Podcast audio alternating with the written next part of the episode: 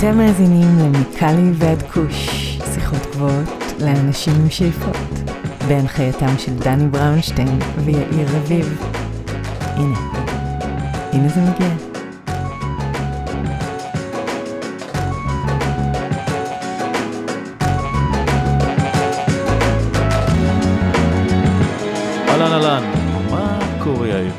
הכל בסדר גמור, דני? איך אתה? אני מעולה, קודם כל כי היה לי אורח, לראשונה אורח בתוכנית שאני מארח אצלי, בבית, והוא גם הגיע לטובת אירוע מאוד מיוחד שהיה לי באותו ערב, אז ככה שהרווחתי מכל ה... תשוויץ, תספר את מי הרחת, בן אדם. אני חושב שדיברנו בפרק, עשינו אירוע יחד עם נאס ואקזיבט, ראפרים שמאוד אוהבים קנאביס, דה, כמה מפתיע. אז זהו, אנחנו היינו שם הקנאביס ונדורס, יחד עם פאפה סלקט, עם הפרחים של ג'וזף, עם עוד מותג משקאות קנאביס חדש שהתחלנו לעבוד איתו, שנקרא KOAN, KOAN. היה באמת אירוע מקסים, ועם ג'וזף שערכתי דיברנו על Living Soil, ועל למה Living Soil זאת הדרך לגדל את הקנאביס הכי טוב בעולם. אז באמת Living Soil זה נושא מרתק בכל מי שמתעניין בגידול קנאביס, בכל מי שמתעניין בקראפט קנאביס, קנאביס איכותי, פרימיום קנאביס, whatever you name it, ודיברנו על הרבה דברים, אז אני פשוט מציע שנקפוץ לפרק מיד, ונקשקש לנו קצת אחרי על ג'וזף, על Living Soil ועל כל מיני דברים בוערים אחרים. קול. אז זהו ג'וזף סנואו. אוקיי, אז היום יש לנו פרק מאוד מאוד מאוד מיוחד, עם אורח מאוד מיוחד, שקוראים לו ג'וזף סנואו, או ג'ו סנואו, וג'ו גילו נאות, אני כבר מכיר כמה שנים טובות, פה בלוס אנג'לס, נפגשנו לראשונה לפני משהו כמו 5 שנים, וג'ו, גם הזכרתי בכל מיני אופנים וצורות, בפרקים הקודמים שלנו, מי מכם שזוכרים, שהזכרתי מגדל על מצפון קליפורניה, שגם סייבו שן מאוד אוהב, וגם לוקה מיביסקוטי מאוד אוהב, וכל מיני OGs מהאינדסטרי שמאוד מעריכים ואוהבים את הגידולים שלו, אז אני היום יותר מגאה ושמח לארח באופן אישי אצלי בבית כאן, את ג'ו סנואו. מה קורה ג'ו? מה שלומך? בסדר גמור, מה שלומך דן? יאללה כיפק, אתה יכול קצת להתקרב למיקרופון? כן. אז... קודם כל, לפני שאנחנו מתחילים, אני רק אגיד שג'ו הוא ישראלי-אמריקאי, הוא אמנם דובר עברית, והוא גר בישראל בעברו, והוא כבר יספר לנו, אבל את רוב הרעיון כן נערוך באנגלית, כי הוא מרגיש יותר נוח להתבטא בשפת האם שלו. אז יהיה מין רעיון הייבריד כזה של אנגלית ועברית. ג'ו, מה שלומך? תודה שבאת, מה העניינים? סבבה, הכל בסדר גמור. אז בוא נתחיל מהקל אל הכבד, ככה לשבור את הקרח. ספר לנו בקצרה, אני אשאל את השאלה הזאת בכוונה בעברית, ספר לנו בקצרה על הרקע שלך, אולי גם על ישראל בהקשר הזה, ומה הביא אותך להיכנס לתחום הקנאביס מלכתחילה? מה שהביא אותי לתחום הקנאביס זה פשוט שאני אוהב אותו, ואני אוהב איך ההרגשה שהיא נותנת לי, אחד מהזיכרונות האהובות שלי מהעבריי זה ש... עישנתי בפעם הראשונה וצחקתי לשעתיים בלי סוף. איזה גיל זה היה אגב?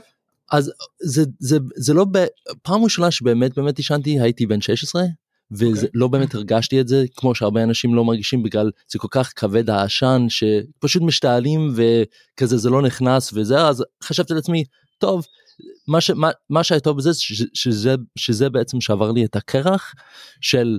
אני לא מפחד מהדבר הזה, אז לא הרגשתי את זה באמת שהייתי בגיל 16, ואז עוד פעם אחת שהייתי בן 17, עישנתי חשיש עם אח שלי, והוא דווקא הסתבר קצת בצרות, לא על זה, על זה שהוא עישן כמה מהחברים שלו מהבית ספר, המשטרה הגיעה אל ביתנו, בישראל, הרבה אנשים יודעים איך שזה, ופשוט כאילו דווקא לדלת להגיד, הילדים שלכם זה, הביאו אותי לחקר, הפעם אחת שישנתי חשיש איתו, בן כמה היית אגב? הייתי בן 17 שזה קרה, אוקיי, אבל גם את זה לא כל כך רגשתי שישנתי את החשיש, אז ישנתי פעמיים שהייתי בנוער, ואז פעם הראשונה שישנתי אחרי זה, שבאמת כמו שאמרתי, היה לי את החוויה הזה, הייתי בערך בן 20, ממש סיימתי את הצבא אז, וחשבתי לעצמי, טוב, אני אנסה את זה עוד פעם, אח שלי גם סיים את הצבא לפני לא כל כך הרבה זמן, אז מצאנו איזה דירלר כזה בירושלים. רגע, אז אני שנייה רוצה לעצור אחורה בזמן, כי אתה הזכרת את הצבא, אז אני יודע שעשית הצבא, מה גרם לך קודם כל להתגייס, לעלות לישראל, ושוב, להיכנס לתעשיית הקנאביס, בזמנו אנחנו יודעים שזה לא היה חוקי, אבל מה גרם לך בכלל לעלות לישראל? המשפחה, המשפחה okay. שלי העלו אותנו לארץ, עשו עלייה שהייתי בן 16, המשפחה okay. שלי הם דתיים לאומיים, okay. אז כאילו... זאת אומרת משפחה אבא ואמא, וכולם בעצם עברו לישראל? כן. אוקיי. Okay. ואז הלכתי לצבא, בגלל שהייתי צריך ללכת לצבא, וגדלתי בשטחים, אז כאילו יש הרבה פוש כזה להיות קרבי וזה, אז הייתי yeah. נחלאוי, כמובן הסטלן שאני, כאילו אין שום פלא שם שאני נחלאוי, 931, ואז מה שהכניס אותי בעצם לתוך כל הסיפור של הקנאביס, זה שממש אהבתי איך שזה הרגיש.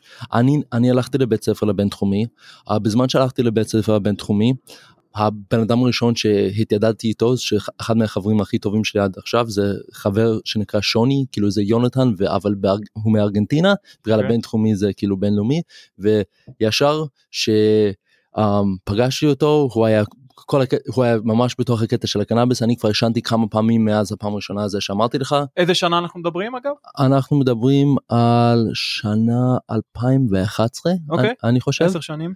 כן, אז זהו, אנחנו התחברנו, התחלתי לעשן הרבה, התחלתי לצאת הרבה עם אנשים, שמתי לב כמה שהקנאביס הוא, כאילו, זה שונה אפילו מפה בארצות הברית, אבל בישראל ממש שמים לב שיש לך את הקנאביס, כאילו כולם כזה. איפה זה? למי יש את זה? מאיפה זה בא? במיוחד אם זה קנאביס איכותי וטוב, כאמור. אז מה בכל זאת גרם לך, א', להיכנס לגידול לא חוקי של קנאביס, שזה דבר אחד, ואיך מאז הצלחת להתפתח וללמוד כל כך הרבה על גידול קנאביס, ולהפוך לאחד המגדלים הכי מוערכים בקליפורניה? אז אני אספר לכם את הסיפור שבאמת, כאילו, שינה אותי ממישהו שמתעסק קצת בקנאביס, מאשר למגדל. אז קודם כל, איפה שרציתי ללכת עם הסיפור הזה, שעם זה שראיתי שכולם בקטע שזה, אמרתי, טוב, יאללה, פה ושם, אעזור לחברים, נכנסתי לקטע הזה, לדילינג קצת, פה שם. עזרה לחברים. בדיוק, עזרה לחברים. אוקיי. אז עשיתי את כל זה, ואז פתאום היה חבר טוב, שאני אשתמש בשם בדוי בשבילו, נקרא לו מם, הוא היה חבר טוב של אח שלי, התקשר אליי אחרי שנים שלא דיברתי איתו, אומר לי, היי, מה קורה? שמעתי שאתה מעיף פה ושם, אני רוצה להראות לך איזה משהו. אז הוא בא אליי לבית, וזה עוד בישראל לפני 10 שנים, תחשוב שהרוב זה חשיש, ושיש גרס, הסיכוי שזה איכותי היא מאוד קטנה, ועדיין משלמים 120 שקל לגמרי, כאילו משהו מטורף. והוא בא אליי, ופתאום הוא מראה לי חומר, כל כך טרי, כל כך דביק, שפשוט ידעתי שאיכשהו זה מיוצר במקום קרוב, אז אני עבדתי איתו קצת, החומר שלו היה פצצה, כולם עפו על זה, זה באמת היה החומר הכי טוב שראיתי בישראל עד אז. אתה זוכר אגב איזה זן זה היה? איזה גנטיקה? וואו, איזה זנים היה. היה לו ג'ילי בין, שזה אחד מהזנים, היה לו פלושברי, אלו הרבה, הוא מאוד אהב את הגנטיקה של TGA, או סאב-קול, שזה כאילו Agent Orange, Jelly Bean, Jesus OG, 9 Pound Hammer, יש הרבה זנים מפורסמים שדווקא מהקבוצה הזה, והוא הבן אדם הזה ממש אהב את הזנים שלו, ושזה היה נדיר בישראל עוד. אז הוא גידל כל מיני זנים ייחודיים, שרוב האנשים לא ראו עד אז, באמת הריחות שלהם היו מטורפות, עכשיו אני רואה את זה קצת שונה, בגלל שאני ממש מגדל כל יום בחיי, ל8 שנים האחרונות, אבל שראיתי מה הוא עושה, אמרתי לעצמי, טוב, הבן אדם הזה איפה שהוא מגדל אותו, אז הלכתי לביתו יום אחד, והוא היה שם עם אשתו, אני הולך למם, אני אומר לו, טוב, תקשיב, אני יודע שאתם מגדלים פה, אני יכול לראות את זה, היא מסתכלת אליו, הוא מסתכל עליה, היא אומרת לו, מם, הוא כבר יודע, אנחנו סומכים עליו, יאללה, תיקחו אותו. אז פתאום הוא לוקח אותי לחדר השני בתוך הדירה, שתמיד היה סגור וזה, שזה איפה שחשבתי כל הזמן שהוא מגדל אותו, ונכנסתי לשם, והוא פותח לי, היה לו איזה 3 אוהלים 4x4, או שמטר וחצי ריבוע על מטר וחצי ריבוע, משהו כזה, היה לו איזה 3 אוהלים כאלו, הוא פותח לי, אני רואה בצים מלא ב, איך אומרים זה, ספיידר ובס? אוקיי. כאילו של ספיידר מייטס, שזה דווקא לא ספיידר ווב, זה מייט וובס של ספיידר מייטס, קוראים להם ספיידר מייטס בגלל שיש להם את הוובס האלו, ובשבילי למרות שלעכשיו אם הייתי מסתכל על זה הייתי אומר וואי זוועתי מה שקורה שם, זה היה הדבר הכי מדהים שראיתי בחיי, אני כזה וואו, תראה את הקריסטלים על הצמח, על זה. אז מה היה הרגע שראית את הגידול, עד הרגע שממש נכנסת בפועל לגדל קנאביס? אז זהו, אז הלכתי אליו ואמרתי לו, תלמד אותי. ואז זהו, הוא התחיל ללמד אותי, עבדתי אצלו בבית שלו לכמה שנים, עד שלצערי הוא קצת, הבן אדם קצת השתגע, לכן הוא משתמש בשם בדוי, והוא החליט לשים 500 שתילים מאחורה בגינה שלו, אמרתי לו אז, זה כאילו, זה איפה שחתכתי את הקו, אמרתי, מם, תקשיב, היה כיף איתך וזה, אני נותן... מם, אתה מטורף, אתה משוגע, בגלל זה קוראים לך מם, כדאי שפשוט ניפרד, נפריד את דרכנו, אוקיי? ולצערי מה שקרה בזמן שהוא היה בארצות הברית, הבן אדם נתפס, וכל הבית שלו נתפס, ועשו לזה, למרות שאני יודע כמה שזה באמת היה שווה, אני חושב כמה מאות אלפי שקלים, כמובן משטרת ישראל שמו את זה כשווי של איזה 2.5 מיליון שקל, לגידול שלו, שזה מטורף לגמרי.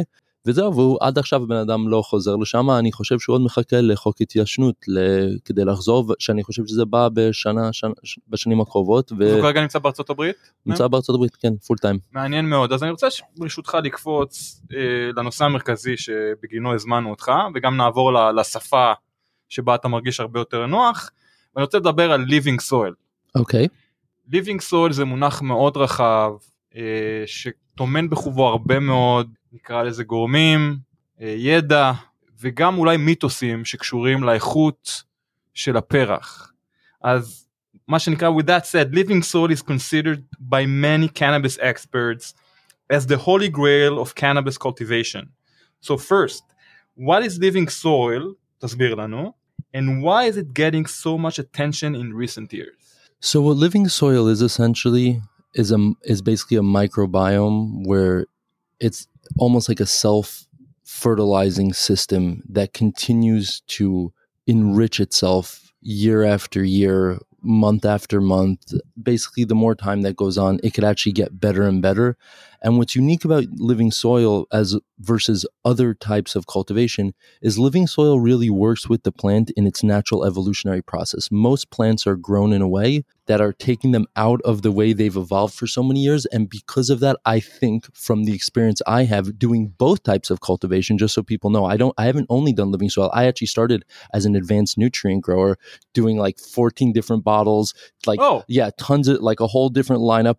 And I was never able to get the results I've been able to get with living soil simply because I think that there's many processes which are somewhat understood, but barely understood with how the plant likes to absorb things, how the plant likes to defend itself, and also being able to give the plant what it wants when it wants on its dime versus the way a lot of cultivation is done nowadays where it's almost like a force feeding. We're trying to control the plant. We're trying to steer the plant. And I'm saying, why steer the plant?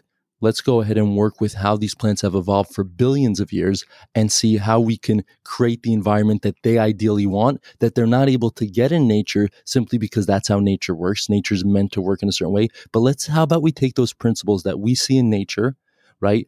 And we say, how do we bring them to an indoor setting? And specifically what we specialize in is indoor living soil cultivation as opposed to outdoor, which still has tons of applications. And in fact, I think if you are growing outdoors, you should be using living soil. And we'll get into that a little bit later. Yeah, but in general, it's simply, from what I've seen, the highest terpene producing method of cannabis cultivation I've seen to date. So what was your aha moment where you ditched the advanced nutrients and moved to living soil? When I moved to the States. So basically when I was back in Israel, even after what happened with Mem that I was telling you about, I continued cultivating on a very small level, just personal 4 plants in a tent. And during that time, I was only using bottled nutrients. At that time, I was doing a lot of research regarding living soil cultivation, and the research that I was doing with the living soil cultivation made me want to start it, but I couldn't because in Israel, they lack the certain types of minerals and resources you need readily available to do it. So the moment I moved to the States, I actually started working on a farm with who's now my co-founder, Nate. I was working on his farm. They started me off as a trimmer. Very quickly, he realized that I knew quite a lot about cultivation. And what he decided to do is give me a chance to grow indoor in a little shed they had on their farm up north in Trinity County, sure, and grow a little 10 lighter that winter. We grew some Girl Scout cookies, and that I remember those Girl Scout cookies. That was the first thing. Yeah, that was the first thing I've ever. That was the first thing. So we grew those Girl Scout cookies, and we managed to sell that at top dollar to dispensaries. At the time, you were able to just go directly. It was extreme. When you say top dollars, can you elaborate on that? What was the prices that you got then in 2015? So back then, it's similar to what's happening now with the flood in the market. So back then, basically, if you were getting $2,500 a pound, that was considered top dollar at a dispensary. So right now, it, for 454 grams for a pound. Yeah, exactly. Okay. Slightly under half a kilo. It's I believe 2.2 pounds per kilo. Okay. And speaking of the price, you said that now it's more or less the same after all the ups and downs in the market? Yeah, pretty much. So it even kept going down after that year for a couple of years, where it went down to probably, I would say, $22-$23 for top shelf flour. Okay. And the prices recently during Corona time have hit as high as $3,500. I've heard of people saying things like $4,000 for certain things. Again, specifically, just to emphasize to our listeners, specifically for craft cannabis. Yeah, okay? 100%. Like high quality, premium cannabis, top shelf, whatever you name it, not the mid or low shelf that you can buy on Ease for $10. Yeah, exactly. It's the stuff that looks and smells in a way that really make you, if you're someone who likes cannabis, you're excited that you are able to consume that. Let's put it that way. It's something that's very visibly of a higher quality, that even if you were to show two nugs of someone from, let's say, the $500 pounds that are going around to one of these $3,500 pounds, and someone who knows nothing about cannabis, you put them side by side, they should visibly be able to say, that looks better than that, just by how crystallized it looks, the coloration, all that type of stuff, the trim job, everything from A to Z. So we grew those Girl Scout, we sold them, we got the top dollar. And that was the first time anyone actually managed to finish a winter run in that little shed. It was basically a shed that people always tried growing on that mountain, and they never managed to finish it. And when we did, we kind of said, well, maybe there's something special about the methodology we just tried. It was a fluke that I tried the Living Soil, because at the time I was actually going to try something else called Super Soil, which is just basically a very hot, very nutrient heavy soil that you remake every single time for each cycle. And instead it fell into my lap to do the no-till thing. And when I did it... What is no-till? Do you want to explain what's the definition of no-till? So no-till living organic soil is the idea that you're creating a soil medium once without replacing it or having to make a new soil each time, or using a new medium. Like classic nowadays cultivation, you're using a new rockwool cube every single time. Right. You're using new cocoa. You're using new soil. You always replace every time, and it's extremely wasteful. And ultimately, it's not necessary, right, which you wouldn't believe until you try doing this. But here's the biggest issue. And there's where you say it's the holy grail of cannabis living soil, there's actually, I would say, a war among two different types of cultivators. Sure. There's the cultivator who thinks everything needs to be grown with a lab coat, and therefore it needs to have a certain sterility that when you even say soil, which, by the way, obviously has bugs, microbes, fungi, it's a holistic system. It's using nature with it. They go, no, that's too many variables I can't control. This can't be the elite way to grow it. The only way you should be able to grow it is in sterile, super sterile environment. And by the way, a lot of those people have never even tried living soil systems, but they speak very vehemently against it. Why? A lot of them are also pushing a lot of products for people to buy for their systems. Right. And all those systems are reliant on so many different products. It's kind of like Western medicine a little bit, where you take the pill and then you take the pill for the side effects of the pill, and the pill for the side effects of the side effects of the pill. And it's a nonstop thing without looking at, wait, let's take a step back and look at the whole system. Yeah. And that whole system, let's kind of see where that's... how to direct that, essentially. And that's what we've been working on perfecting for the past 6.5 years or so, is just working with these systems, perfecting them, and trying to get them to pretty much maintain a certain quality. So we know that there are two sides of the coin. There are, people that are for it or in favor of it and against it. So when we spoke to past experts in our show, they did mention that living soil is great as long as you have a small or medium grow. but not for higher scales. Is this still the case? And if so, why? The answer is that it's absolutely viable for scale. The only reason it's not being practiced for scale is there's many pitfalls and caveats that come with living soil that aren't well understood on scale because it's not being done at scale.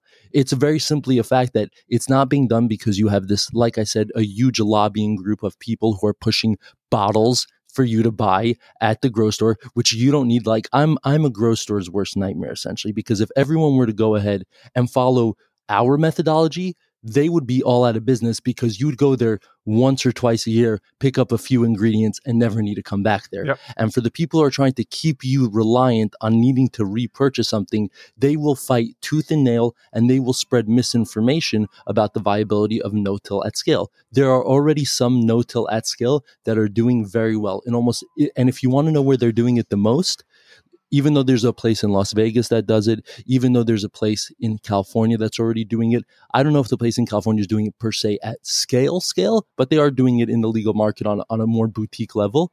But in Oregon, people are doing tons of no-till cultivation. And by the way, the best and cheapest weed in the world right now, hands down, is in Oregon. And I will make that... Really? Yeah. More than California? More than California. Wow. California has the most expensive weed, but it is not the best weed. If you want the best weed in the world, you can get organically indoor grown cannabis throughout Oregon at incredible prices. And I meet with top people in the industry, and we talk about it and laugh about it, how there's a hype around certain California cannabis, but the hype doesn't match the price point when you look at certain other states. So... Interesting. Okay. So if that's the case, what are the pros and cons, if there are ones, of living soil cultivation?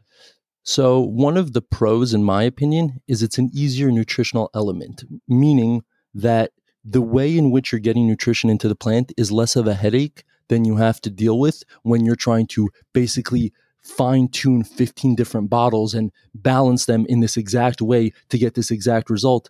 No-till is much simpler. It's more about that holistic approach, so making sure a bunch of different factors are in place, but once they are all in place, you can put any given strain in there and it will usually maximize its genetic potential. So it's an easier route to getting the maximum genetic potential of a plant. Certain caveats and pitfalls of no-till, kind of the cons, I guess you can say, yep, would be things along the lines of there being less cycles you can do a year in a given room. Why? Because you're vegging or doing the vegetative phase, which is the 18-6 part of the light cycle of the plant, you're doing that entirely in the same room and medium that you're doing your flowering. Right. But you also don't need a veg space now. So you actually get that space back in flower.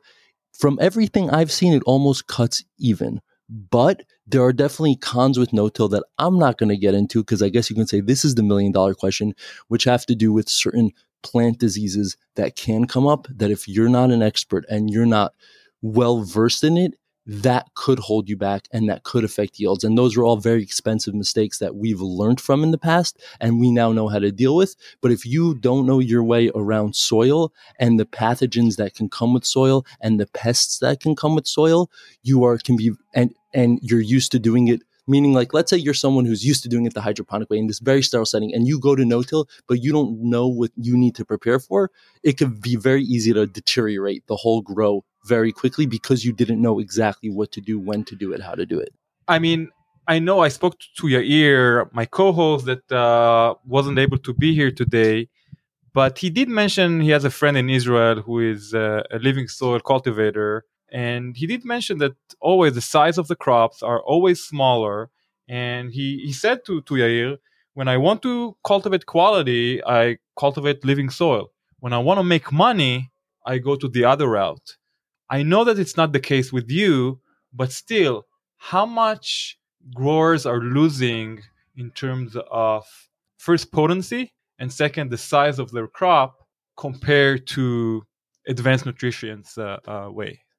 For me personally, we've actually gotten much better yields Seriously. Then you can with bottled nutrients. In fact, I would just propose that me and that individual, because I don't know his process, it's hard for me to tell. One of the biggest issues with Living Soil is that it is such a broad kind of approach. It's a philosophy that what that guy might call Living Soil, I might look at and go and say, he is doing a bunch of things that are very wrong. I will say this, we have some of the highest testing cannabis. We have... When you say highest testing, like 30+ percent cannabinoids, and like I would say 50% of our strains. Some of them are lower. I have one strain that I grow that's a 16%, but it's a 5% terpene. It's our Mirage, and one of my favorites. Yeah, and it just like it's like orange juice. 5% terpenes. Yeah, it's close to. It's like 4.5 or something like that, but it's close to 5% terpenes. And I would just say that I would probably have to see more of what this individual does to determine how they're doing it. We've been practicing this four scale for many, many years to be able to apply it in a way that allows it to be mass produced and compete with other types of cultivation. But I will also propose this to that individual who's saying, if I do it for money. You said this person's in Israel, correct? Yes. Right. So someone who's growing in a country where it's relatively easy to sell the product as long as it's decent quality, you're not going to have an issue. I am not in Israel. Right. I'm in the Bay Area, the heart of the cannabis scene in the entire world. I went there on purpose because I said to myself, if I can make it there in the Bay Area, I can go anywhere else in the world and make it as far as a top shelf, top tier cultivator. So I'm doing it in a place where there's so much saturation. People are giving away weed for free nowadays. Yeah. And I'm still getting $2,800 for a pound at this at during this market. So it's just to give you a reference point. No, I mean, one of the challenges in doing a podcast that I cannot convey or bring the experience that I have in front of me right now. I have Joseph flowers in front of me sitting on the table. And when I open the jar and smell them, it's something that it's really hard to describe other than deliciousness and pure beauty when I look at the flowers. And we'll add some images of his flowers to the blog of the show. But it's truly impressive, dude. I mean, this is like piece of art. Again, I'm not the only one who is saying it. You have many fans in the Bay Area. But I want to move to a different topic that also is related to our discussion. I want to know, so I understand that Living Soil produces a better or a higher quality product. But that said, I want to go to the other side and look at the maybe health risks. So on one hand, what are people trying to achieve with those nutrients? On the other hand, what are the risks for the users? If there are risks, maybe there aren't any risks. Maybe there's just a different type of flower that they're using and they're enjoying to consume. So what's your take? So risk-wise, the risks that come with smoking cannabis are the smoke itself, which you know very well, being an avid vapor, right? And I have a lot of respect for you. I myself I'm not as strong, but there's a lot of us that look up to your ability to keep to the vaporizer and avoid the combustion side of things. Sure, but generally speaking, I don't think that there's any particular risk with smoking flower not grown in Living Soil, assuming that the COAs, like the certificate of analysis that you're getting, are actually real and they're not spraying certain pesticides and all kinds of things. One of the comforts, though, that you do know with Living Soil is that if it's good organic Living Soil cannabis, generally speaking, for it to be good living organic soil cannabis, then you couldn't spray those things in the first place because they would kill off all the beneficial things that make it good in the first place. So if it's Living Soil and it's super high quality, chances are they had a thriving ecosystem, meaning they knew what they were doing and they weren't spraying anything that you need to be worried about. But what about the health of the plant? I think that for the most part, I see the health of the plant greatly affected by using some of these bottled nutrients. Some people claim higher yields. Again, we've managed to equal, if not surpass, some of the yields that you're getting with some of these PGR and bottled nutrients. I'm a firm believer that when the plant is at its peak health, it will produce the highest yield it can. And with some of these other bottled nutrients, I actually think the health of the plant is somewhat being detrimented. You said PGRs. It's actually interesting. No-till will also have some PGRs, but they're in more of a natural format. For instance, we use kelp meal as part of our soil mix. Kelp meal has plant growth regulators in it naturally. Okay. A lot of plant growth regulators that are made are some of them derived from that kelp. So you could But the problem is that when it's in the soil, again, the plant can kind of send its roots out and be like, I like this. I want to be here. Oh, this is a hot spot, and it will shy away from it. But when you're just dumping that right on top of it, it leaves no choice. And I see a lot of burnt tips on some of these plants that a lot of people are growing, and just a lot of swollen calyxes with that are not very frosty. Like you see sometimes these Frankenstein buds that don't look that nice, but they're gigantic. But does that actually create a better yield when, if you think that if you've properly defoliated the plant and you have many medium-sized buds but are way frostier, you can get equal yields. So it's a complex thing. It's really, I think there's a lot of misinformation about what good cannabis is. And unfortunately, that has dominated the, I think, just the industry. A lot of people being like wanting their weed shaved off and whatever, and looking like just basically a rock that doesn't have. It's like a porn star, essentially. They want to have a boob job and a nice ass and like a specific characteristics or traits for that matter. Yeah, like for me, I think that the main reason you're seeing a push towards those trends is because they want to push that misinformation, because it's allowing them to sell worse cannabis. Because worse cannabis, if you're pushing this idea that buds should be completely shaved off or on the outside, the end consumer is not really seeing what those buds looked like. And I think there's a reason they don't want you to see, because there's a ton of bugs, pests, mold, mildew. I promise you, I know this for a fact because I've seen people who have done this outdoors. They've sent in buds that have mildew all around them, shave them, send them in for testing. It will pass the testing. So you're getting a lot of different things out there. Let's put it that way. Interesting.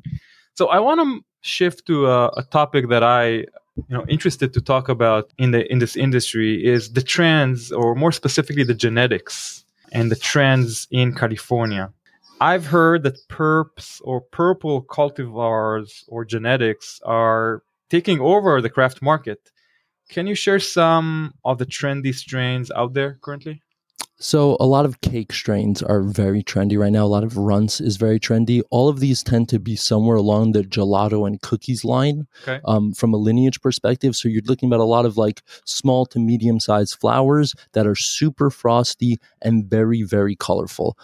I unfortunately am not a big fan of the way that is going for the general market, because I think it's limiting a lot of people from what I think the important thing is, which is the flavor and the effect of the flower. And for instance, OGs, which are some of my favorite because I like that heavy, diesel-y fuel smell, I think come better through plants that usually express a lighter green hue to them. Yep. So they're still, don't get me wrong, they're still completely resined out and full of frost and all of that, but they are just a lighter green flower. And there's many flowers that are like that. And I think that when people are buying based off of what their eyes see, I think that's important, but I think that there should be other factors that we should be promoting. For, like, meaning people should first look at the crystallization of the bud and the density and the way it smells before at all what the color is. Now, I get from a gimmicky perspective, especially people coming from outside California, you've never seen really good California bud before. Yeah, you show them a purple bud and they're like, oh my God, that's so cool. And it will get them high. Why? Because they're coming from somewhere else and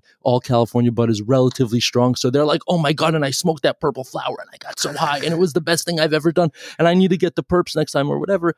And I just, again, think it's extremely limiting. A lot of our best strains are not. It sounds like a tourist trap in a sense. 100%. It is a tourist trap. And listen, it's still a good experience for those people. But for, I think, the heavy connoisseurs, the people who really, really know, they do not care at all about the color of the cannabis. They care more about whatever color it is, how it looks on the exterior, and how does it smell. Like, do you care about color personally? Don't get me wrong. I love the purple color. It's pleasing, and for sure. I tasted some fucking delicious purple flowers, but that said, I tasted also some fucking delicious green flowers that were not less good or less effective than those perps. So again, I like to see it, but I don't like to narrow my options down to one color. I 100%. Like diversity. I like to be eclectic with my choices, whether it's rosin, hash, or flowers.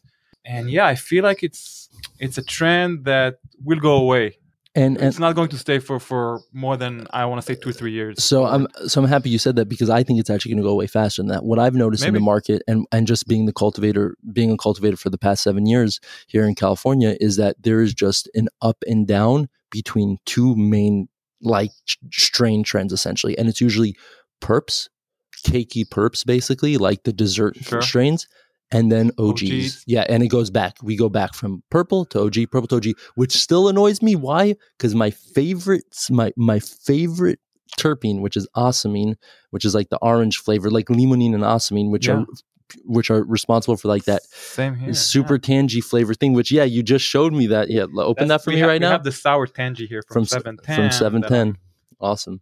Yeah, I mean, just absolutely delicious. This is literally this smells just like our Mirage. Right. And it blows my mind that market is just I don't know if it's disappeared, or I don't know if it's always small, or I'm not really sure what the reason is, but... And I have to say, we just smelled a delicious product by 710 that I bought through their Steals and Deals sale. Yep. Meaning that I paid less, actually, for this product compared to a purple hash that I tried and paid big bucks. Which has less terpenes sometimes. Maybe less terpenes. Again, they're both great, but this product from 710 cost me only $45 for the gram, and it's still a premium product. So it's super fascinating to me to understand the palette of first the average consumer, and then the premium consumer or the connoisseur, and understand if it has some sort of a evolution to it, like it develops, or otherwise you stick with, the same traits. You mentioned the limonene. I like it too. The same traits, the same terpenes that we like. So the nose knows, and it knows the same for the rest of our lives, if it makes sense. 100%.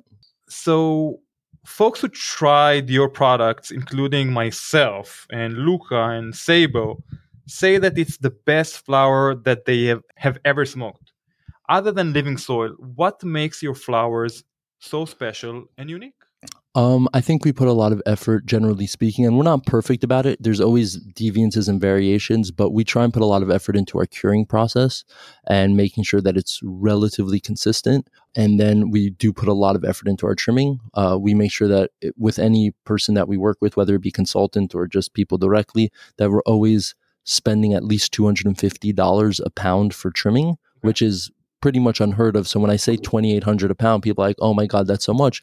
But what they don't know necessarily is that a lot of that gets put into the actual, basically the production line. It's not just a hype amount. It's we charge this amount because there are people who get paid well throughout the entire transference of this of these flowers to make sure that by the time they get to the final consumer, they're in relatively good shape. They're not shaved off, and they have that aesthetically, I guess, like more of a natural looking cannabis flower that you would see more directly on, like when you see pictures of plants and the flower, and then you get the bud and it looks like this shaved like rock. Mm-hmm.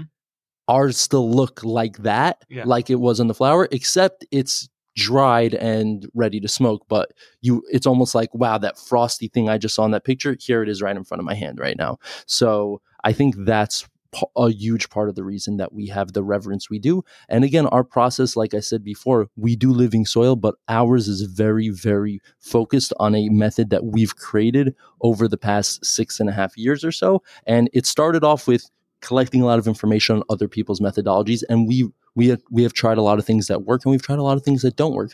I've bought products from people who were very helpful for teaching me how to do it at the beginning, and as time went on, I realized that those products were obsolete, not helpful, whatever. And I'm not gonna say who or what or where, because I'm not trying to, start anything here. But but ultimately, we do it in a very unique way. There's no one else who does it quite like we do it, and I'm sure that does have some effect, even just on the product itself, on a smoking level, above and beyond just what we're doing on the curing and drying process, if that makes sense. Speaking of which, why did you choose indoor specifically, or rack indoor? Why did you choose to stick only with indoor, or are there any plans to expand to outdoor cultivation or otherwise mixed lights?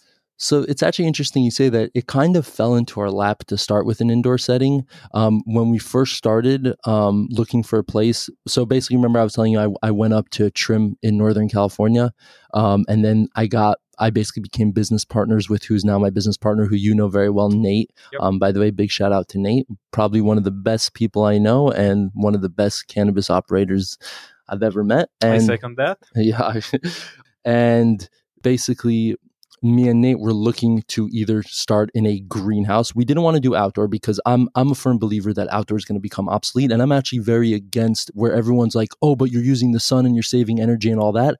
I actually have a whole commentary on that if you want to hear. Yeah. It's actually interesting because I'm one of them. So basically, I think that there's a big misconception that growing outdoors is better for the environment, better for the world, whatever, because you're using natural sunlight. Okay. What people are not considering a lot of times with these outdoor farms is they're extremely inefficient. The products they're producing are of extremely low quality. And due to the lack of efficiency and the fact that they're outdoors, most of them still using bottled collated nutrients. There's a ton of runoff that's going right into the ground. Huge reason why the world is destabilizing nowadays is because the carbon sequestration, which basically comes in through the ground, is being destroyed by these bottled nutrients that are leaching into the soil constantly. And you have these huge mega farms clearing out tons of trees, which, by the way, those trees are also huge for carbon sequestration.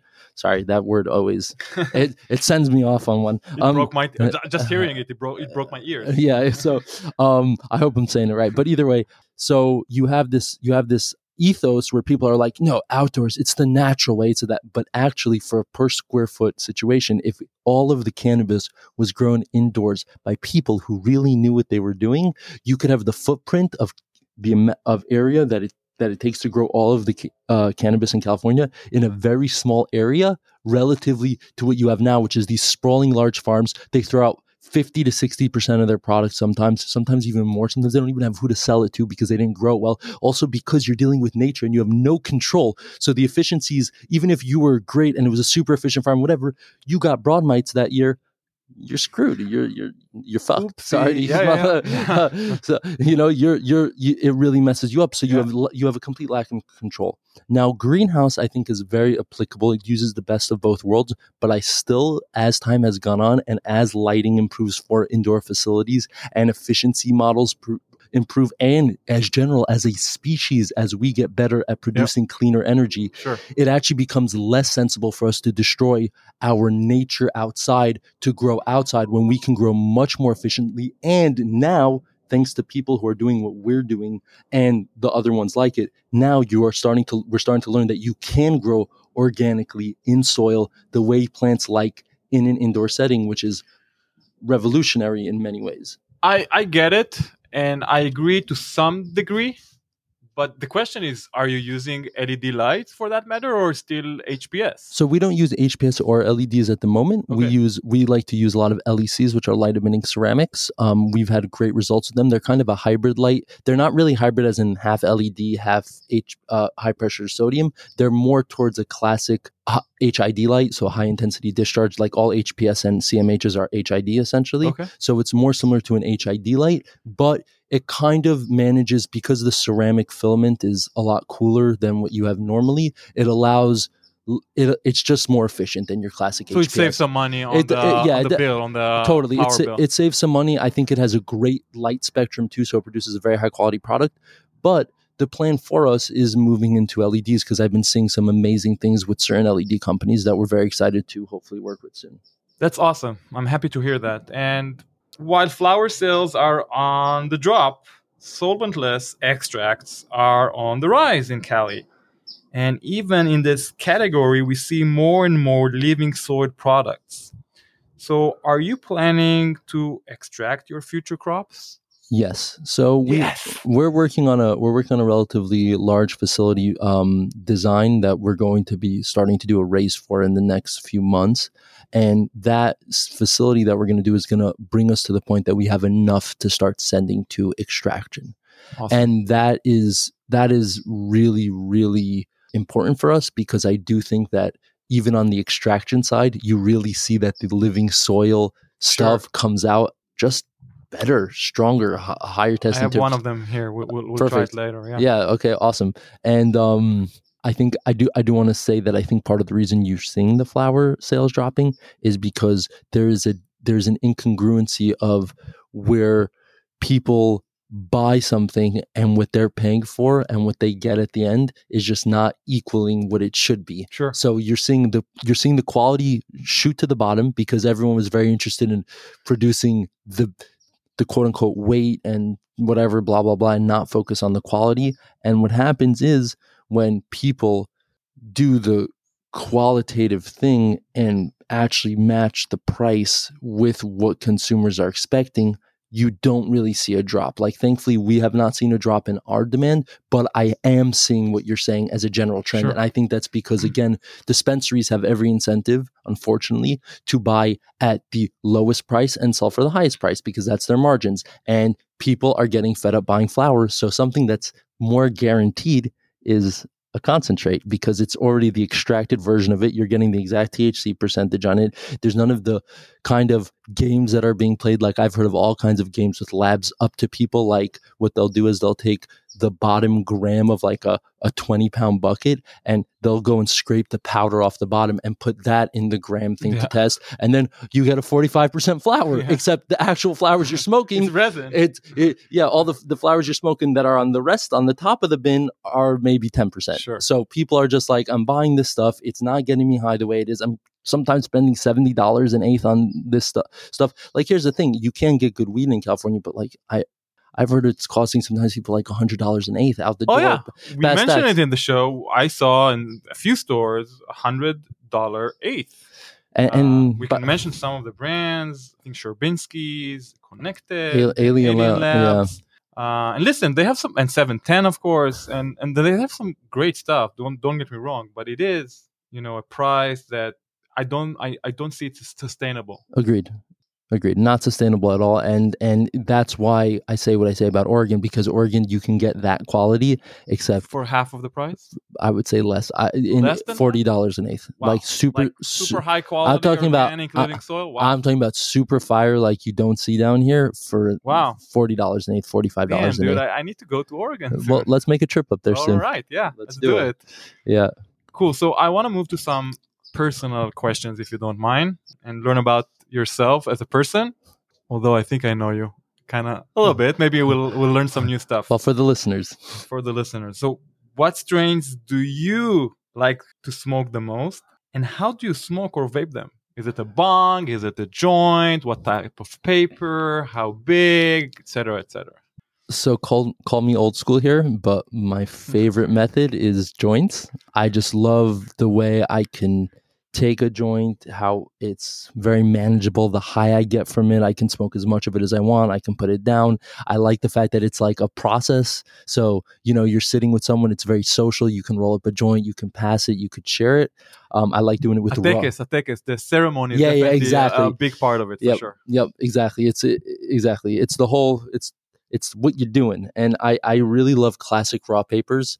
They're some of my favorite. That's funny, actually. These are from Israel. A good friend of mine just came from Israel, and he brought me these raws. They took away all the marketing there. I think it's like a thing to, like, you know, make it all seem less flashy for the kids or something. Wow. So they took away all the marketing. Why those papers specifically?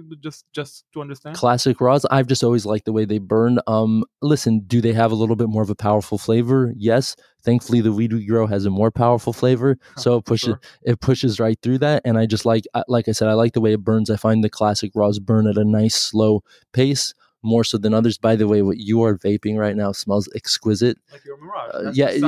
It's amazing. I'm like, that's like my favorite terpene profile. So yeah, that's my favorite way to smoke. I've smoked in all types of ways. Bongs are just too heavy for my lungs. I love to vape. I have a volcano at home. I have two Mighties. I want them at Vape Excel. I have like three Vape Excels. So yeah, I vaping is definitely one of my favorite things to do. And then probably my main way of consuming, if I'm like really trying to blast off, has always been edibles. Sure. I'm a big... I tested those too, by the way. Did you test some of our edibles? Not the recent batch or recent batches, but I think when we guys met for the first time, you gave me some of your flowers and I think some space cookies. Some space cookies. How were the cookies? It was amazing. I know. Like, you go to space. I was definitely in space. Yeah. So, you know, we just do those homemade because I like to I love the way butter feels. I feel like with a lot of edibles on the market nowadays, you almost don't have butter edibles, and the butter digests in this very long... Yes. It's like you don't feel it for the first hour and a half with the butter, and then an hour and a half later you start feeling the little thing, and it just keeps climbing.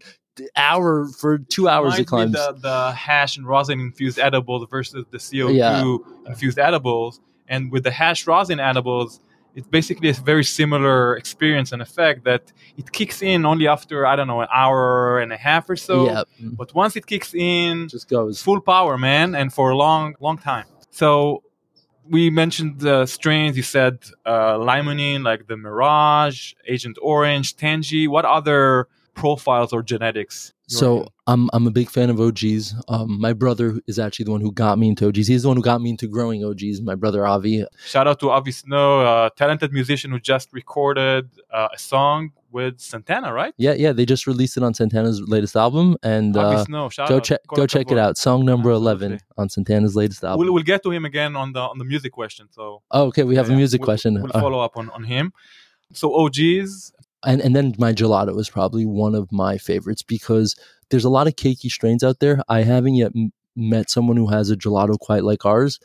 It is simply the perfect combination of sweet and I wouldn't say sour, but like some kind of funk, meaning it's like almost a little offensive. All our weed has a little bit of an offensive smell in the sense that when you break it open, you're like, oh my God, what is that? Like it shoots up into your nose. That's kind of the point. Yeah, so we have gelato. We've been doing a lot of things similar to the gelato lately, like the Bubble Burst and this ice cream sundae that we have. Yeah, speaking of the perps. Yeah, and then one of our classic strains that we're one of the only people who grow like this anymore is our Go Time, which is a cheesy, it has a cheese as one of the grandparents. It's a cheese crossed with Sour Diesel to make Norton, and then it's Norton crossed with Jesus OG. So the parents of it directly is Norton and Jesus OG. And through the Norton side, one of its grandparents is a cheese. So it's got a very Sour Diesel cheese smell to it where the cheese comes out like a sweet cream cheese. And that's actually one of the crowd favorites of ours because of how unique it is and how few people grow it. The only caveat about it is it's not purple, but it is one of the frostiest strains that we grow. Yeah, I love the Go Time. It's definitely one of my favorites. The energy that it... it's super sativa. The funky smell and a unique terpene profile. You know, the cheesy smell. I personally love it. Same. So what other players in the industry do you appreciate and why? What other players in the industry? It could be other cultivators. It could be other brands. It could be anywhere in the industry that you appreciate for what they do. Well, I mean, I would have to give a huge shout out to Mountain Organics. Okay. He's one of kind of the archetypes or the forefathers of the no-till movement within cannabis. Okay. A lot of stuff that I started through him. We've, I think, developed in a lot of different ways than what he classically does now, but he is an incredible source for information and knowledge and just a brilliant individual. So a huge shout out to Ian from Mountain Organics. Regarding other people in the industry who I have a lot of respect for, I have a lot of respect for Green Life Productions. I think they're doing some awesome stuff in Las Vegas. I have a lot of respect for a lot of Oregon cultivators like Oregrown, Green Organics, Gnome Grown Organics. You have Dan from Gnome Grown, who's a phenomenal individual, and they grow some of the nicest greenhouse. They use more of like, I think, a reused organic living soil kind of situation where they recycle their soil, if I'm not mistaken. But I haven't spoken with them in a little while, so don't hold me to it. You have Jeff Lowenfels, who is kind of like, I think he's a great first step in. I don't think you can like get to the point where you're growing perfect cannabis just from reading one of Jeff's books. Sure. But if you want to start learning about any of this, the first book I tell people is Teeming with Microbes by Lowenfels.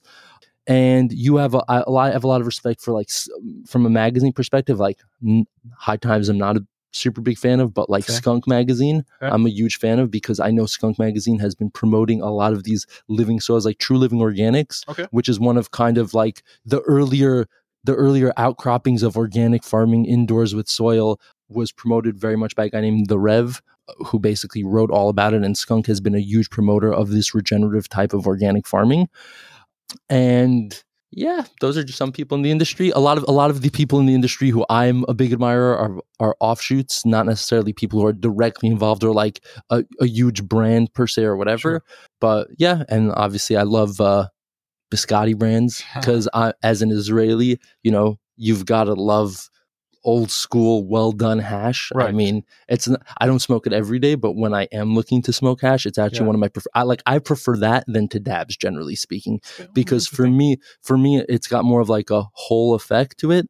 So obviously I love what Biscotti is doing, and honestly I could keep going on. There's so many people within the industry, but those are just some of them.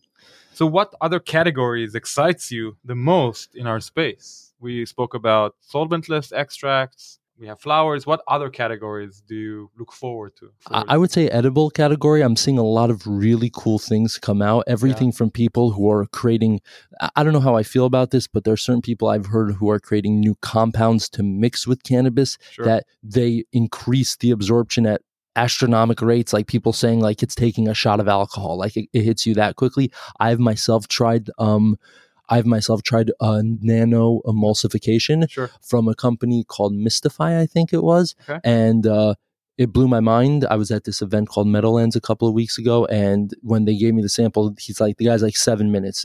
It affects. How many milligrams did you consume though? I consumed like 20 milligrams. Okay. My tolerance has gone down tremendously with edibles. I took a tolerance break this year for the first time in many years. Good for you. For like a whole month, totally sober. Yeah. It was actually mine is in January. You know, that's my regular tolerance break, January to February. You and Nate, except Nate says 1 month and then he's doing it for like half the year. But that's crazy, dude. Yeah, for me 1 month is enough. I'm like, are you sure you grow weed with me, Nate? Are you sure? Either way, so I'm really excited to see what's going to happen with the edible space, because I think that that's going to bridge a major gap between cannabis as a substance to consumer, in the sense that with how it hits edibles nowadays, it's very hit or miss. There's a lot of people who the first time you give them cannabis, they don't want to smoke. There's a lot of people who just don't like to smoke in general. But a lot of people are very cool consuming something through their mouths orally. And when you give them these hit or miss edibles, you're either giving them something that they don't feel at all, or you're giving them something they feel way too much. I'm sure you've given occasionally someone the edible that they're like, oh my God, I'm having a heart attack or whatnot. Yeah, my wife. Yeah, my fiance. I know exactly. Oh, you have a fiance. Congrats. I didn't know that you were engaged. Thank you. Since when? Actually, since about 2 months ago. Thank you. Yeah, in Maui we got engaged. I may not have mentioned it. I knew that you were together for so either way, I will be your cannabis at the end of the story. So I'm excited to see where the cannabis goes with the edible market and where this nanotechnology is going to bring it, because I think if you can give people this ability to drink something that they're feeling the full effect 15 minutes later, it's going to be a game changer for the introduction of people to the substance as a whole. Agreed. So what would be your first advice to a novice cannabis cultivator, whether it's in Israel or here in California? Don't get too proud about the product you cultivate, because and I'm giving like hard-earned advice. Like when I first started cultivating, there's especially because I was doing it in an environment that was much less legal at the time, and there was scarce. It was like you're scared, and whatever it can develop, you can develop something very quickly called the grower's ego. I called it. You think you're the shit. You're the guy with the weed. You're walking around, and if you do that, you're not going to really learn, and you're not going to really pick up, and you're not going to have the humility and the humbleness to say, I don't know, and this is what I need to know, and this is what I need to learn. And right now, the more I get into cultivating, and like you said, there are people saying we're growing some of the best in California, I realize how little I know now. And there is so much for me to learn and so much for me to discover through the processes we're doing, and just through the general, like as a whole, the whole cultivation industry is so in its infancy. Most of the people who are growing don't have degrees in it, including myself. My degree's in psychology, like nothing to do with this. So be humble. Just be super. Be a student of the craft. Yeah, exactly. Be a student of the craft. Be willing to learn. And if you are, and you're willing to, there's definitely somewhere to go with this as a profession. But keep in mind that if you're not going to be humble, nowadays more than ever, you will get eaten alive, because there's a lot of really great cultivators who have come into the game now. A lot of people have been gaining experience who are doing well. And if you're not at the top of your craft, it goes very quickly from being a guy who's just pushing a little bit to his friends to then realizing, oh my God, I just grew 20 pounds and where the hell am I going to sell this to or whatnot. And if you didn't take the time to learn how to do the things properly, you'll very quickly get burnt out. And I've seen people have gone into the game just for the sake of the quick money, the thing that, and I've seen them chew it and spit out faster than you've ever seen before. So if you come with that humility, you're willing to learn, grow gradually. Everyone is trying to go from their closet to a 5 million square foot outdoor cultivation site. It actually blows my mind. Some of these huge companies that people have invested in or whatever, I know for a fact their growers were like closet growers that literally were given like 500,000 square foot of greenhouse to then operate. And it's why you have the situation you do in California right now, where there's a lot of subpar. There is, like we said, great cannabis at a super high price, but there's also a ton of subpar cannabis. And it's because people have let something that they're doing, which is not that impressive, get to their heads and be like, what I'm doing is super impressive. And, you know, that will only hold you back in life. Great advice. And בכל זאת, אולי איזה עצה or advice for, you know, the beginner who starts cultivating, what is the number one mistake that you can save them? When you go to the grow store, you don't need 15 bottles. Even, and I'm saying this even for the person who's growing with bottles, because when I started with the 15 bottles I was telling you, by the time I was done growing with bottle nutrients, I was down to maybe 3 bottles, 3 or 4 bottles. And what I mean to say by that is that there is a lot of things that you're being told you need, and try and go with a more base level approach. Better to start, honestly, with just a base mix of nutrients. Start from there and slowly start adding things, as opposed to the other way that they try and get you, whereas you go there and you're like, I need all the things, because then I'm not going to have this that's going to cause this, and I'm not going to have this that's going to do that. And a lot of times the plant does most of the growing on its own. It's a matter of you not fucking it up, and you just need to let you're there to guide the plant and let it express itself the way it wants to be expressed without going crazy about it. So just keep it light on the bottles, and honestly, try and look into some organic soil mixes. And like if you're best advice I can give to a beginner grower, go buy some kind of super soil mix from buildasoil or .com or something like that, and plant your plant in that, because you will grow better in that soil your first time than you'll ever grow with a 15 bottle line of advanced nutrients, trying to figure out the chemistry that I still question till today. So good advice. השאלה האהובה עליי, ואנחנו עכשיו גם נדבר על אחיך וגם נדבר על המוזיקה שאתה הכי אוהב. Music and cannabis is the real shit, man. This is the real life. 100%. They're both medicinal. We know that they're both spiritual, and they connect people all over the world for thousands of years. So that said, who are your favorite artists who influenced your life and who you are today?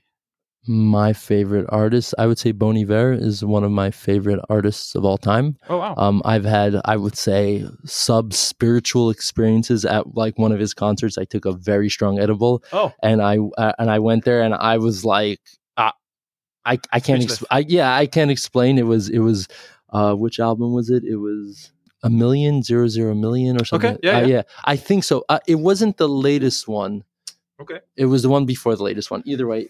So he's one of my favorite artists, and I like to listen to a lot of like emotional kind of music. And for me, like one of my favorite things to do is put my headphones in, go for a huge hike with my husky, and literally, you know, just smoke a joint. And it's like you said, it's the shit. It's an extremely spiritual experience for me almost every time. It's one of my favorite things to do. One of the things that I'm a little sad about is I have nothing against rap music. I think that cannabis has this culture around it that I think is actually limiting, kind of like with such a good point. Kind of like with the perps and the green thing. Like it's unfortunate that we're limiting cannabis to a hip-hop sect of type of music. Exactly. When I think that if we were to, honestly, you can make so many more cannabis consumers, not that, you know, I guess maybe that is my job, but not to say that I'm trying to push that, but you would have so many more people touching cannabis, I think, if they were to actually diversify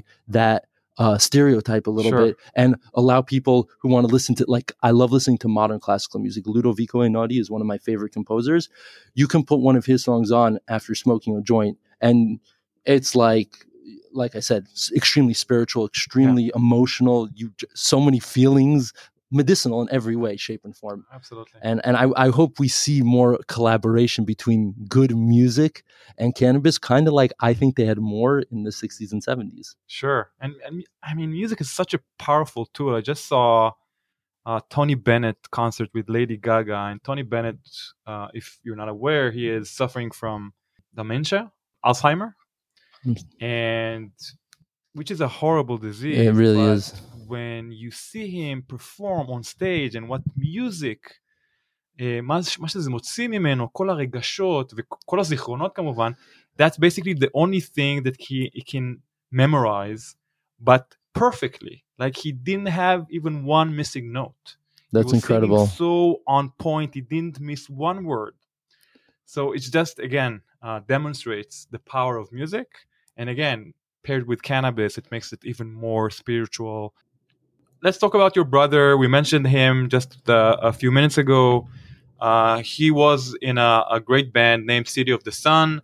Now he has his own solo career, producing and writing song for Santana. Do you want to elaborate on his music? Yeah, so I just want to put a hold there just to make sure that we're representing properly. Sure. He wrote, so he's just generally been doing a lot of music production recently, and he's doing a lot of collaborations with different artists. So one of the artists that he collaborated recently was Santana's daughter, Stella Santana. They released the song together. Santana heard the song and said, I like the way that sounds, and he decided to kind of solo on the background of that song, and that is what's now featured on his album. You should see my brother's name on the Spotify thing. It should be Santana, Stella Santana, Avi Snow, and then another group that was part of that collaboration. So that's what he did with Santana. I hope we see some more collabs coming out with Santana in the future. But he's generally been doing a lot of awesome things here. He's actually a huge It's great that you bring him up. He's a huge inspiration for what I do today, because I guess you can say kind of how music and cannabis are just a match made in heaven. Sure. Me and him, that I would definitely say he was an influence in me starting with cannabis. Like remember I was telling you that first time I smoked that I got high for 2 hours and really felt cannabis. That was with him. I shared that moment. Wow. Yeah, I shared that moment with him, and nice. It's very the two, like you said, are so related, and like I see the appreciation for him with cannabis. So I'm going to throw something out there now. One of the original names we were thinking of for our company, we couldn't use it anymore because it was the name was taken by a bunch of other types of companies, was Muse Cannabis. Okay. And it was going to be because we felt that cannabis to some extent is a muse for people. We'll see how many people create muse for cannabis after listening to this podcast. But I've always been trying to improve my craft, partially for myself and for my customers. I mean, mainly for that, but also very much he's been my biggest critic and always been the driving force behind making it better, making it stronger. Not in like I'm Naseli Marachpo, I'm like trying to get blasted, but rather in a way that the more powerful it is, the more close you can get with that soul side of yourself. And it's, I don't need to explain it too much, but and yes, יש משהו במוצרים שלכם, בליבינג סויל, בטרפנים, שאולי לחלק מהמאזינים זה קצת תשמע, לקקני, פצני, תנסה אולי אפילו, אבל אני באמת מאמין, כמו גם אורחים אחרים שלנו, כמו קווין ג'ודרי שדיבר על זה, שיש איזה משהו, יש איזה אסנס בליבינג סויל, במוצר הסופי, שנותן חוויה שהיא אומנם דומה למה שאתם חוויתם, אבל עדיין dialed in קצת בצורה אחרת, נותנת איזה edge ואיזה זווית שלא בהכרח קורית בפרחים שגודלו באופן רגיל או מסורתי, quote on quote. אז באמת רואים את התשוקה בפרח ומרגישים את זה גם בסטלה, כאילו אין לי דרך אחרת להסביר את זה, אבל כמו שאמרתי, נצלם כמה תמונות מהסשן היום, שהמאזינים שלנו יוכלו לראות, לפחות לראות, אם לא להריח או לטעום. אז שאלה אחרונה, עברתי לעברית, אין בעיה, סבבה. אתה יכול לענות לי באנגלית על זה, גם אין בעיה. 5 שנים מהיום, איפה אתה, ג'ו, רוצה להיות מבחינה אישית, ואיפה התעשייה שלנו לדעתך תהיה? אז אני חושב שהתעשייה שלנו יעבור שייקדאון רצינית, כבר עובר שייק דאון. כן, בדיוק. אני חושב שאנחנו בסוג של גל שני של השייק דאון. בדיוק. אז יש את הגל שני של השייק דאון עכשיו. אני חושב שדווקא השייק דאון, למרות שכן עצוב שיש אנשים שמאבדים המון כסף וזה וזה וזה, אני חושב שלהרבה מהאנשים שכן מאבדים את מה שהם שמו, זה בגלל שלא היזהרו מהדברים שהיו צריכים להיזהר, ואני חושב שבסופו של דבר יהיה טוב על זה שיש שייק דאון, שינקה קצת את התעשייה, ושבאמת נראה מה שאנשים רוצים, והצרכן הסופי מקבל את מה שמגיע לו. ואני חושב שזה, אני חושב בסופו של דבר זה יהיה טוב, גם לתעשייה, וגם למדינה, ולעקוב בגלל אם הצרכן הסופי מקבל את מה שהוא חושב שהוא אמור לקבל בסופו של דבר, ימשיך ללכת לדיספנסריז, ימשיך לקנות בשוק החוקי, ובסופו של דבר באמת יהיה את הרווח של המיסים והכל, ואני חושב שזה יהיה טוב. איפה שאני רואה את עצמי בחמש שנים הקרובות, אני מקווה שאני אנהל כמה גידולים די sizable, like fairly sizable cultivation sites, yeah. ושאני רוצה... האמת היא, איפה שאני רוצה, אני לא יודע אם זה 5 שנים או 10 שנים, אני רוצה איכשהו להקים או לעבוד עם אחד מהאוניברסיטאות פה בקליפורניה, כדי להקים קורס ומערכת שבו באמת עובד, not just theoretical, אבל real hands on, עם היד על הצמח, שבאמת מלמד אנשים בגלל, אני רואה את זה הרבה, אנשים אומרים, אני קראתי הכל, אני מגדל זה, ואני הולך להתחיל, ופתאום הם לא מבינים. I read all these books, I know all these things, בדיוק, אני חושב שה-hands on זה הכי חשוב, אז אני רואה את עצמי, גם מנהל כל מיני גידולים משל עצמי, שאנחנו כבר עושים, אבל אני חושב שזה הולך להתקדם, to like get substantially larger in the next 5 years. Yep. And then in the next 5 to 10, I really want to find a place that wants to teach this, because I think that ultimately, and it's not something, זה לא משהו שנגענו עליו יותר מדי בתוך התוכנית היום, אבל אני אעבור לאנגלית רק כדי להסביר את זה, but we're not, there's incredible ramifications on a global level for this type of indoor cultivation, because it can change around the ethos and the way in which we treat plants and the earth in general, because you have to respect the plant, you have to respect the earth in order to get from it what you want, and not this very man-made, I am here to dominate, yeah. I am here to take over and take control, and I will show this plant what it wants, and I'm going to shove it in there with this and this nutrient, and it's going to be so dank, and because I'm going to market it in these stupid Mylar bags and whatever, excuse my language, but no, you know what I mean? So I think there's incredible ramifications for the world as a whole, and I think that what's unique about No to Living Organics is it doesn't cause the issue with the carbon sequestration, that when you're giving bottle nutrients, it destroys the earth, and therefore the earth can't absorb anything.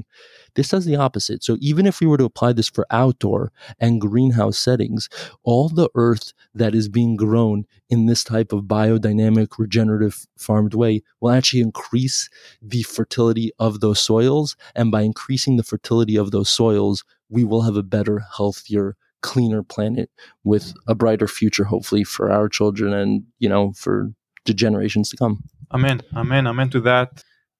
עד כאן להיום, בעצם סיימנו, היה רעיון די ארוך, אני מרגיש שמצד אחד דיברנו על המון דברים, מצד שני יש המון נושאים שהייתי רוצה עוד להמשיך לדבר איתך עליהם. בעתיד, אז אתה לא הולך לשום מקום, אתה פה, ואנחנו בטוח ניפגש עוד בעתיד על לא מאוד רחוק, אז למי מכם שמתעניין ב-Living Soil, אני ממליץ לכם מאוד לעקוב אחרי ג'ו, אנחנו נפרסם בבלוג גם את האינסטגרם שלו, וגם תמונות כמו שאמרתי, ודברים אחרים שהוא ירשה לי לפרסם, ו...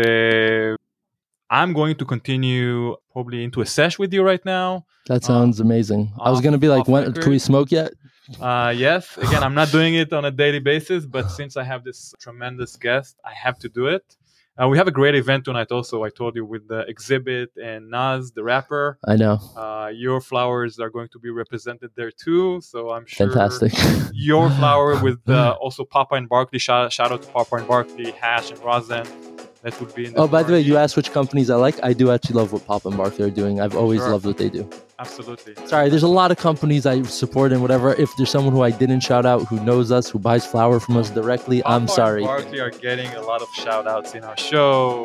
אז Papa and Barkley מעולים, ואנחנו נראה אותם היום בערב. אז Joe Snow, thanks again for being here today, and I'm looking forward to the next one. Absolutely. Thank you so much for having me, Don. I really appreciate it. תודה רבה. תודה רבה. תודה. אוקיי, אז זה היה Joseph Snow. אתה כאמור לא היית ברעיון, אבל כן הקשבת לו. מה אתה אומר? מה אני אומר? זה נשמע טיפוס כלבבי, בא מהמקום הנכון, למקום הנכון, ועשה את מה שאני הייתי צריך לעשות, שזה לעזוב את הארץ הזאת ולגדל בקליפורניה. כל הכבוד לו, שיחק אותה. בהחלט. המסלול שלו קצת מסתבר, אני לא הכרתי את זה שהוא כן דווקא התחיל ממסלול של מגדל כביכול קונבנציונלי, שמשתמש ב-advanced nutrients. אתה חייב להתחיל ככה. לא, אתה חייב גם בישראל אין יותר מדי ברירות אחרות, כי שוב, יש ברירות, הן לא כל כך חוקיות, אבל אם אתה רוצה לגדל קנאביס באופן חוקי בישראל, אתה כן חייב לעשות את זה באופן לא אורגני, באופן אירוני לחלוטין, אני חייב להגיד. אבל הבחור, אני יכול להגיד לך שהפרחים שהוא מייצר, האיכות עצמה, זה פשוט ציון של 100. אין יותר טוב מזה, אני לא ראיתי פרחים ברמה הזאת, בריח הזה, במראה, באמת, בהכל, וכמובן שאתה מכיר גם את הסיפור, ואתה יודע איך זה גודל, אז זה בכלל עושה את זה עוד יותר טוב, ואולי מראש זה עושה את זה טוב, יכול להיות שזה מראש משפיע על איך שאנחנו חושבים על living soil, כי אנחנו יודעים שזה טבעי. תסביר מה אתה אומר עכשיו, אתה חושב שזה שאתה חושב שזה טבעי, הופך את זה ליותר טוב כבר? זה כמו שיש את המיתוס הזה של אורגני, תמיד יהיה יותר בריא מלא אורגני, שאני לא בהכרח מתווכח עם הגישה הזאת, אני רק אומר שלפעמים גם ירקות ופירות שגודלו בצורה נקייה, לא אורגנית, מול ירקות ופירות שגודלו בצורה לא כל כך טובה, עדיין אורגנית, עדיין הירקות הלא אורגניים ייתנו תוצאה יפה יותר, מבחינת טעם, מבחינת ויטמינים וערכים תזונתיים. דווקא על קנאביס יותר קל לי להגן על זה מאשר על פירות וירקות, כי בפירות וירקות אתה אומר לעצמך טוב, אם עושים בדיקת מעבדה לזה ובדיקת מעבדה לזה, ואין הבדל שיכולים להצביע עליו, אז האורגני זה בולשיט, אבל בקנאביס אני ראיתי מה ה-Living Soil עושה, וכאילו קשה מאוד להתווכח עם זה, פשוט התוצאות של גידול אורגני בקנאביס הן יותר טובות, יותר טעימות. אז אני די הופתעתי מהעובדה שבאורגון היום אפשר למצוא את הפרחים הכי טובים בעולם, יותר מקליפורניה. למה זה הפתיע אותך? כי חשבתי שעדיין קליפורניה המלכה, עדיין השולטת מבחינת איכות של פרחים, ומסתבר שאורגון נותנת פייט, ורק נותנת פייט, עקפה אותנו בסיבוב, לפחות בכל מה שקשור בגידול אורגני וליבינג סויל, וגם בלי להעלות את המחירים באופן מופרז, זאת אומרת זה גם חשוב, אנחנו מדברים על זה שהאיכות של הפרחים בקליפורניה היא מדהימה, כל אותה קונה קראפט, אבל הקראפט הזה עולה גם, יש לו מחיר, יש לו תג מחיר מאוד גבוה, 80, 90, 100 דולר ל3.5 גרם, באורגון כמו ששמענו בפרק, המחירים הרבה יותר ריאליים, והגיוניים, גם לסחורה באיכות הזאת, רק לשים את זה שם. נראה לי כי באורגון ראפרים לא השתלטו על השוק. ואני חושב שבאורגון באופן כללי זה מקום יותר זול לחיות בו, באופן כללי בהשוואה לקליפורניה. קליפורניה, למי שלא מכיר, זה מדינה יקרה, בחשמל, במים, במיסים. כן, בגלל שקליפורניה יקרה, אז הרבה קליפורנים עוזבים לאורגון, ועכשיו אורגון מתחילה להיות יקרה. נכון, נכון. אז דיברנו קצת על חסרונות מול יתרונות של ליבינג סויל, אין ממש חסרונות, לפחות איך שאני רואה את זה בלגדל ליבינג סויל, אין שום בעיה לעשות סקלביליטי, או לגדל גדולי ליבינג סויל גדולים, נכון, זה מה שהוא אומר, אז הוא אמר כמובן את דעתו, הוא אמר שהחסרון היחידי כמובן, וזה בהקשר לתשובה שלו, זאת אומרת זה עדיין לא נעשה א', ושהוא עם הניסיון שלהם בליבינג סויל, הצליחו לפתור בעיות של מגדלים מתחילים או מגדלים לא מנוסים, לפעמים לא יהיו דרכים לפתור את אותם בעיות.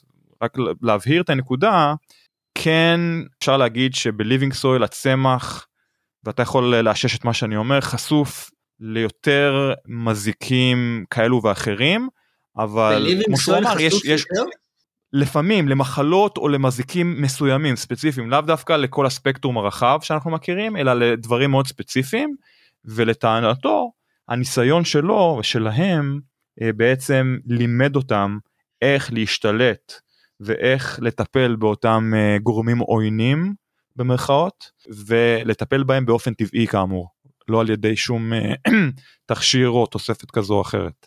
וקצת דיברנו עוד משהו שמאוד אהבתי לדבר איתו, ואני תמיד אוהב לדבר על הנושא הזה, זה טרנדים וגנטיקות שצרכנים, לפחות פה בקליפורניה, מאוד אוהבים. אז דיברנו בהקשר הזה על הזנים הסגולים, שיש פה באמת טרנד מטורף של זנים סגולים בשנה, שנתיים האחרונות, זני כינוח למיניהם. מה, לפני זה זה לא היה? אני לא מבין. כשאני הייתי שם זה היה, אבל זה לא, תשמע, היה, איך קוראים לזה? Granddaddy Purple למשל. אבל זה לא היה פופולרי ברמה שזה עולה יותר מכל זן אחר. לא היה לזה ביקוש יותר מזנים אחרים. ושוב, לא היה מגוון של זנים סגולים. היה, לא יודע, גנטיקה או שניים, או כמה גנטיקות בודדות בשוק שאתה יכול לראות.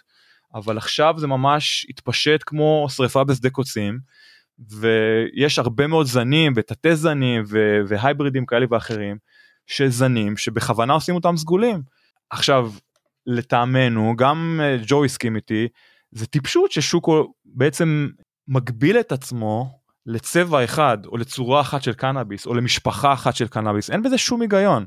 עכשיו, אני לא אומר לא לזנים האלה, זה זנים מעולים בחלקם, צילמנו גם, יש בבלוג באתר, את אחד הזנים שג'וזף השאיר לנו, ואחרי זה הגשנו אותו באירוע באותו ערב שדיברנו עליו בתוכנית, אז כן, זה מדהים, זה מוצר מדהים, כן, אבל יש לו מוצרים לא פחות טובים, בצבעים אחרים, קצת פחות פוטנטים, פחות מ-30%, פחות אפילו מ-20%, הוא דיבר על הזן הספציפי שנקרא ג'ילי בין, אחד האהובים עליי, אם לא האהוב עליי, זן עם 4.5%+ טרפנים, זה אשכרה לשתות מיץ תפוזים, בג'ון שלך או בוויפורייזר שלך, זה פשוט זן מלא בטרפנים ופלבנואידים מדהימים, קשה לתאר שוב בשידור עם המיקרופון, הלוואי והיה אפשר להעביר ריח וטעם דרך פודקאסטים, אז בחזרה לפרפלס, שוב, טרנד שאני לא רואה, אני לא מבין למה שוק צריך להגביל את עצמו לצבע אחד, או רק למוצרים שהם high potency, דיברנו, אנחנו מדברים על זה בתוכנית גם, מוצרים של 30%+ THC,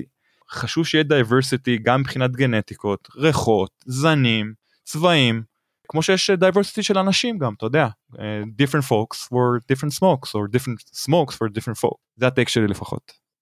כן, אתה יודע, ובסופו של דבר אנשים נכנסים לדיספנסרי, אז מה יש לדיספנסרי למכור? או מספרים גבוהים או ריח חזק. אז המספרים הגבוהים עושים את העבודה. אז אני חושב שריח חזק צריך להיות הפקטור יותר ממספרים גבוהים. לצערי היום, כמו שהזכרנו, אי אפשר להריח את המוצרים לפני שאתה קונה אותם, בגלל קוביד. אז אין להם את הריח, בגלל שהם רק את המספרים, בגלל זה הדבר הזה קורה בן אדם. לא, אז היום חלק מהחברות כן מסמנות אחוז טרפנים במוצרים שלהם, בשביל להדגיש עד כמה הם איכותיים. וכמובן יש את כל הברנד לויאלטי, את כל הנאמנות למותג מסוים, היום שאתה קונה, סתם דוגמה, בבל גאם, או אני לא יודע, איזה זן של 710, אתה יודע בדיוק מה אתה מקבל, כן? אתה יודע בדיוק מה אתה מקבל, וזה הולך להיות אותו פרופיל טרפני שקיבלת לפני חודש או לפני 3 חודשים. האם זה יהיה בדיוק אותו טסט במעבדה של THC? לא בהכרח. אבל הפרופיל, הטעם, אתה יודע, הפרח ייראה באיכות שלו אותו דבר, time after time after time. אז בקטע הזה כן אתה יכול לצפות מחברות כמו 710, שרבינסקיז, הגדולים של ג'וזף כמובן, אז זהו, אז בהקשר לריח, כן, אי אפשר להריח, אבל אם אתה קונה מוצר והרחת אותו והוא טוב, ואתה יודע שהוא הולך להיות קונסיסטנטי גם בסיבובים הבאים, תמשיך לקנות אותו, עד שימאס לך. Amen to that. מה עוד? מה עוד? קצת, שמע, משהו שהוא אמר זה לא מפתיע, למה Living Soil לא מקבל יותר תהודה בעולם הגידול? כי יש הרבה בעלי אינטרסים שגם או מוכרים או מייצרים או עובדים עם nutrients כאלה ואחרים, שרוצים להמשיך לעבוד, רוצים להמשיך להיות בביזנס.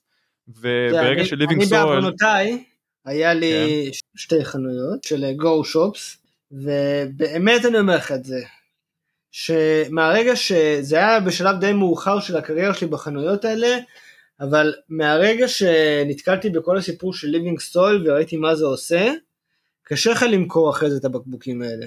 אני מסכים לגמרי. גם הדבר הזה של להוריד בקבוקים, אתה יודע, הוא התחיל עם Advanced Nutrients, אחי 15 זה עדין, אוקיי? ב-Advanced Nutrients אתה יכול להגיע למצבים שאתה משקה ב-23 בקבוקים, אוקיי? אני מכיר את הטבלאות האלה היטב. זה מטורף. פסיכי לגמרי. פסיכי. מטורף, מטורף, מטורף. קצת מזכיר לי את ה... אתה יודע, סליחה על ההשוואה, מזכיר לי את תעשיית התרופות ועולם הרפואה בהרבה מקרים, שתעשיית התרופות לא מחפשת איך לתקן ולמנוע, איך יותר נכון לתקן אחרי שזה, איך שהמחלה כבר קורית. זאת אומרת, אתה צריך קודם כל להיות חולה, ואז ניתן לך כדור לזה, וכדור לזה, וכדור לזה, וכדור לזה, אבל לא נאכיל אותך בדברים שמראש ימנעו את כל המחלות העתידיות שלך. הראייה הזאת היא קצת, לא יודע, קצת תפוקה בהוויה שלה, לא? תשמע, יש פה, גם למשל, אם עכשיו אתה עובד עם Advanced Nutrients, רק עם ה-A ו-B שלהם, אוקיי, שזה הדשן בסיס, יש לך תוצאות מעולות. אבל איכשהו אתה משכנע את עצמך כל הזמן, שאם אתה תוסיף עוד בקבוק, יקרה איזה קסם שלא קרה בגידול הקודם. אז הם רוכבים על הגל הזה עד הסוף.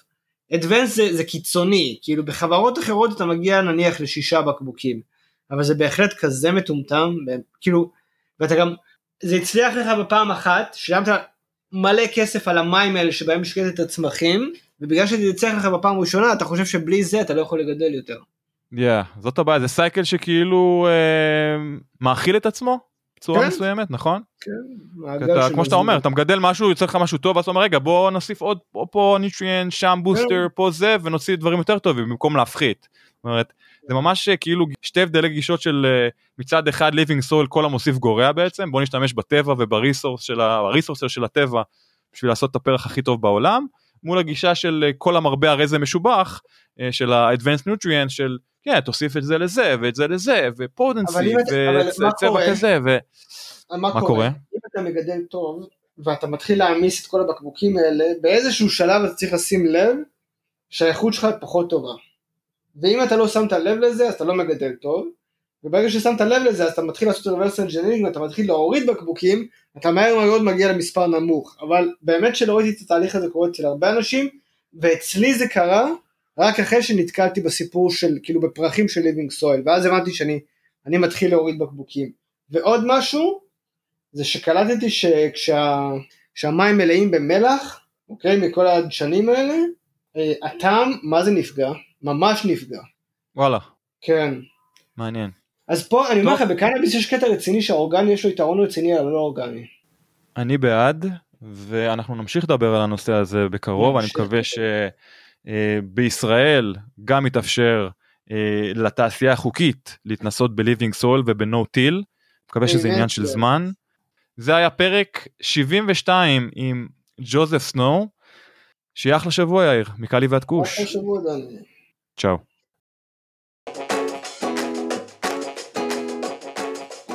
תודה שהאזנתם לתוכנית. אם נהניתם ממנה ומהאורחים שהבאנו לכם, נשמח אם תדרגו אותנו ב5 כוכבים. כל דירוג או ביקורת חיובית יעזרו לנו להמשיך להביא לכם את האורחים הכי שווים בתעשיית הקנאביס. יש לכם הצעה לאורח או נושא מעניין? נשמח לקבל בקשות והצעות לגבי נושאים או אורחים שמעניינים אתכם, המאזינים שלנו. אנא כתבו אלינו ל-fromcali2push@gmail.com fromcali2push @gmail.com. אנא אל תיקחו את האינפורמציה שמוגשת בתוכנית כעצות רפואיות או עסקיות. צרו קשר עם הרופא שלכם או כל גוף רפואי מורשה אם אתם מעוניינים לצרוך קנאביס לשימוש רפואי. התוכנית נעשית מתוך אהבה ותשוקה לצמח הקנאביס, אך אינה מעודדת קנייה לא חוקית של מוצריו.